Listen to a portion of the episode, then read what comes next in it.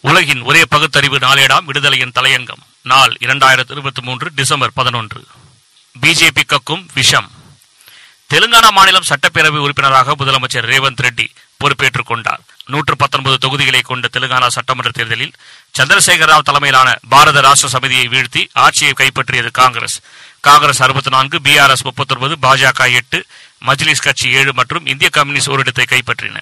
இதன் பின்னர் ஹைதராபாத்தின் எல்பி மைதானத்தில் டிசம்பர் ஏழாம் தேதி நடைபெற்ற பதவியேற்பு விழாவில் முதலமைச்சராக ரேவந்த் ரெட்டி துணை முதலமைச்சராக விக்ரமர்கா அமைச்சர்களாக Uttam Kumar Reddy Komati Reddy Venkata Reddy C. Damodar Rajanarasimha D. Sridhar Babu Srinivas Reddy Ponnam Prabhakar Konda Surekha D. Anasuya Tummala Nageswar Rao Jupally Krishna Rao ஆகியோர் பதவியேற்றனர். அவர்களுக்கு ஆளுநர் தமிழிசை சவுந்தரராஜன் பதவி பிரமாணமும் ரகசிய காப்பு பிரமாணமும் செய்து வைத்தார். இதையடுத்து சட்டமன்ற உறுப்பினர்கள் அனைவரும் பதவியேற்கும் பொருட்டு தற்காலிக சட்டப்பேரவைத் தலைவராக அனைத்து இந்திய மஜ்லிஸ் ஏ இத்தாத்துல் முஸ்லிமின் கட்சி எம்எல்ஏ அக்பருதீன் ஓவைசி பொறுப்பேற்றுக் கொண்டார். ஆளுநர் தமிழிசை சவுந்தரராஜன் அவருக்கு பதவி பிரமாணம் செய்து வைத்தார்.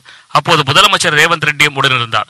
தற்காலிக அவைத் தலைவர் முன்னிலையில் முதலமைச்சர் ரேவந்த் ரெட்டி உட்- சட்டப்பேரவைக்கு தேர்வு செய்யப்பட்டவர்கள் அனைவரும் சட்டமன்ற உறுப்பினர்களாக பதவியேற்றுக் கொண்டனர் பாஜகவின் ஏழு சட்டமன்ற உறுப்பினர்கள் மட்டும் பதவி பிரமாணம் எடுத்துக் கொள்ளவில்லை என்ன காரணம்? தேர்ந்தெடுக்கப்படும் சட்டமன்ற உறுப்பினர்களை பதவி பிரமாணம் செய்து வைக்க தற்காலிக சட்டப்பேரவைத் தலைவர் தேர்வு செய்யப்படுகிறார். அவர்தான் மற்ற உறுப்பினர்களுக்கு பதவி பிரமாணம் செய்து வைத்தார். அதுதான் சட்டமன்ற மரபும் கூட.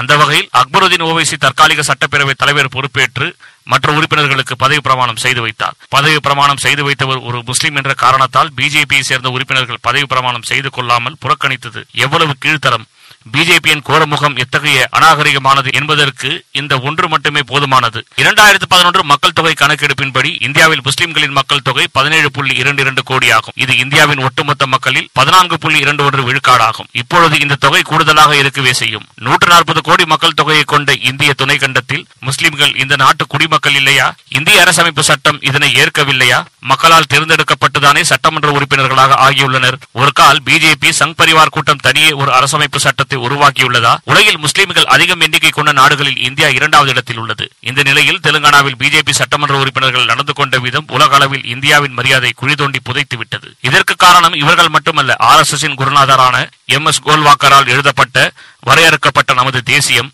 we. Or. Our nationhood defined என்ற நூலில் குறிப்பிடுவது என்ன? இந்துஸ்தானில் உள்ள இந்து அல்லாதவர்கள் அன்பு தியாகம் போன்றவைகளை வளர்த்துக் கொள்ள வேண்டும். அவர்கள் தங்களை அயல் நாட்டினராக கருதக்கூடாது.